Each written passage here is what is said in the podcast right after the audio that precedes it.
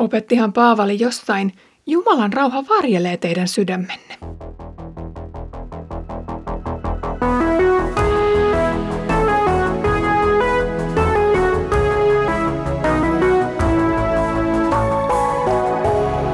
Kirjoitusten pauloissa. Tervetuloa mukaan Kirjoitusten pauloissa podcastiin. Olen Iida Halme kansanlähetysopistolta ja luen kanssasi apostolien tekoja. Edellisessä jaksossa saimme lukea yhdessä Antiokian seurakunnan syntyhistoriasta. Stefanoksen kuolemasta puhujenneiden vainojen myötä paenneet kulkivat sinne asti ja julistivat matkalla myös evankeliumia. Barnabas ja Saul kutsuttiin tuon seurakunnan työntekijöiksi ja kasvattamaan heitä Kristuksen tuntemisessa. Aiemmissa jaksoissa on nähty, kuinka pakanat kääntyivät Jeesuksen seuraajiksi. Tällä kerralla palaamme Pietarin elämänvaiheisiin ja koemme ensimmäistä kertaa, kun pakanat vainoavat kristittyjä.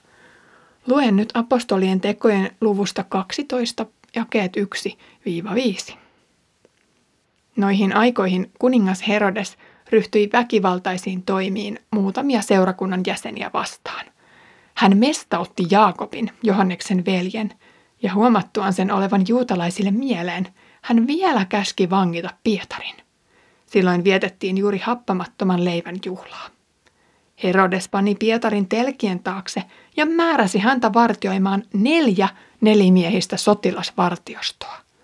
Hän aikoi asettaa Pietarin pääsiäisen jälkeen kansan eteen. Niin siis Pietaria pidettiin vangittuna, mutta seurakunta rukoili lakkaamatta Jumalaa hänen puolestaan.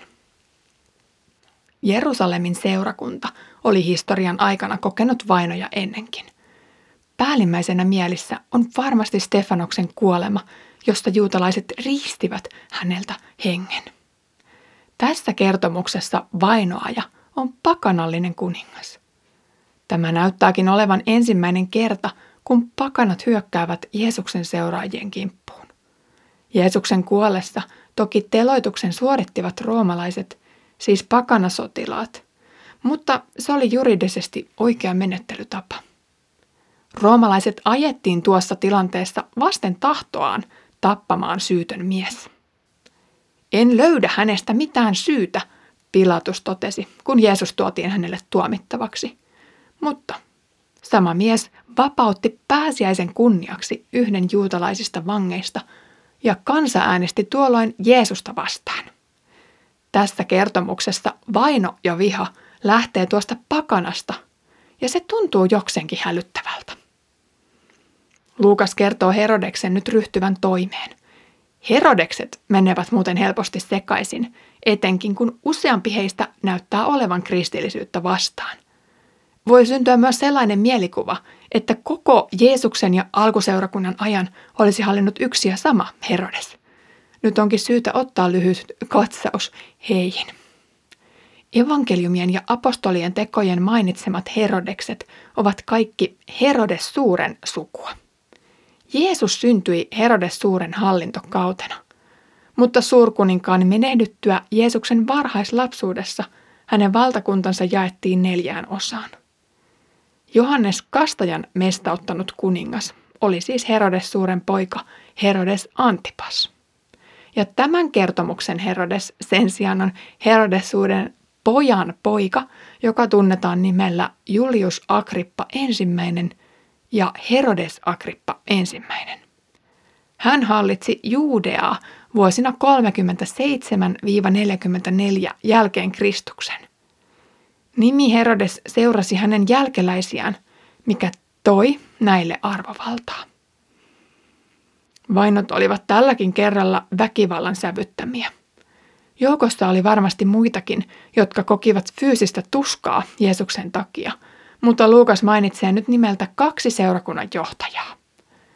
Muistat ehkä Jeesuksen kutsuneen kirkastusvuorelle kolme lähintä opetuslastaan, Jaakobin, Johanneksen ja Pietarin. Johannes ei tällä kerralla joudu vainoajan haaviin, mutta kaksi muuta kylläkin. Näistä Jeesuksen lähimmistä oli tullut seurakunnan tukipilareita. Heidän haavoittamisensa arveltiin olevan koko seurakuntaa lannistavaa.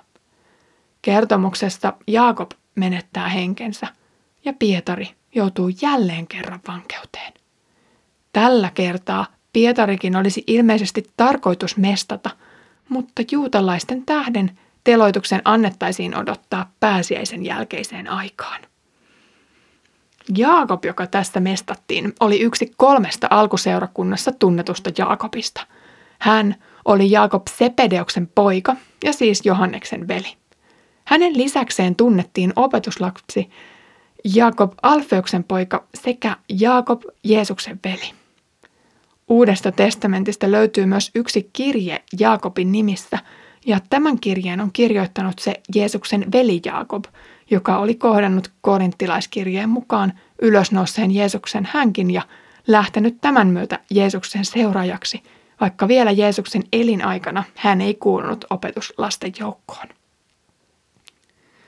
Jakob Sepedeuksen pojan menetys oli isku seurakunnalle, joten vangitun Pietarin puolesta pidettiin varmaankin sitä kovempaa rukousvartiota yllä. Pietari oli tunnettu siitä, että hän vapautuu yllättävin tavoin vankilasta ja siksi otettiin parhaat mahdolliset keinot käyttöön. Ei riittänyt, että Pietari olisi ainoastaan teljetty selliin telkien taakse, vaan vartion lähetettiin lisäksi yhteensä 16 sotilasta. Osa näistä oli sidottu käsistään kahleilla Pietarin käsiin kiinni, jolloin Pietarin yrittäessä pakoa myös sotilaat olisi pitänyt saada mukaan. Todennäköisyys Pietarin pakenemiselle oli siis kovin kovin pieni. Pääsiäinen oli tunnelatautunutta ja räjähdysherkkää aikaa. Jaakobin teloitus onnistuttiin ajoittamaan ilmeisesti sopivan hetken, mutta Pietari jäi kahleisiin pääsiäisen yli. Pääsiäisen viettäminen vankilassa saattoi olla itse asiassa Pietarille hyvin puhutteleva kokemus. Aikoinaan Israelin kansa oli viettänyt tietyn aikakauden Faaraon orjina ja vankeina. Ja noin vuosikymmen aikaisemmin Pietarin oma mestari oli vangittu juuri pääsiäisen alla. Pietarille molemmat kertomukset olivat tuttuakin tutummat. Olihan hän nostanut ja rinnastanut ne toistuvasti puheissaan. Nyt Pietari oli itse uskonsa tähden vankilassa. Pääsiäinen oli osoittautunut vapautumisen juhlaksi. Minkälainen vapaus Pietaria odottaisi? Kuolema Jeesuksen nimen tähden lopettaisi hänen tehtävänsä maan päällä, mutta toisaalta ajanverhon takana odottaisi ikuinen lepo ja vapaus. Vapautuisiko hän tälläkin kerralla vankilasta? Se olisi kyllä upea vertauskuva pääsiäisten merkityksestä. Seurakunnan rukous kantoi. Uskoisin Pietarin ollen täynnä rauhaa. Olihan hän Jeesuksen jalanjäljessä ja sai turvata mestarinsa apuun myös hädän hetkellä.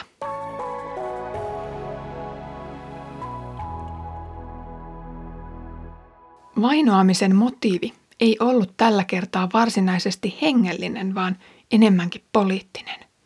Vieras valta ei ollut juutalaisten mieleen, jotka odottivat omaa kuningastaan, siis Messiasta tulevaksi. Nyt Herodes huomasi, että kristityt aiheuttivat pään vaivaa ja mielipahaa juutalaisille. Siksipä juutalaisalueen hallitsijan kannattaisi toimia juutalaisten mieliksi keinolla millä hyvänsä. Kristittyjen vainoaminen oli juutalaisille mieleen. Tämä taas parantaisi Herodeksen asemaa juutalaisten silmissä ja näin voitaisiin vältellä kapinoita. Herodes etsi siis poliittista rauhaa. Hän ei varmaankaan aavistanut, millaiset vaikeudet häntä odottaisi maailmankaikkeuden kuninkaan edessä, kun hän rohkeni puuttua valittuun mieheen. Herodeksen kohtaloon palaammekin parin jakson kuluttua, mutta kiitos kun tällä kertaa kuuntelit tämän jakson kirjoitusten pauloissa podcastista. Luimme yhdessä siitä, kuinka kristittyjen vainot johtuvat joskus yllättävistäkin syistä, eikä ainoan suoraan Jeesuksesta. Olipa syy vainoa mikä tahansa, seurakunnan johtajien tappaminen ei varmastikaan pysäyttäisi evankeliumin etenemistä. Kun yhden aika tulee täyteen, Jumala nostaa uuden tekijän hänen paikalleen, joskin jokaisen palvelijansa omalaatuiseen kutsumukseensa. Tulevissa jaksoissa näemme evankeliumin etenemistä taas lisää. Ja ensi kerralla jatkamme Pietarin kanssa vankilassa. Ja siellä varmasti Pietari tarvitsi sitä samaa siunausta, jota me nyt pyydämme.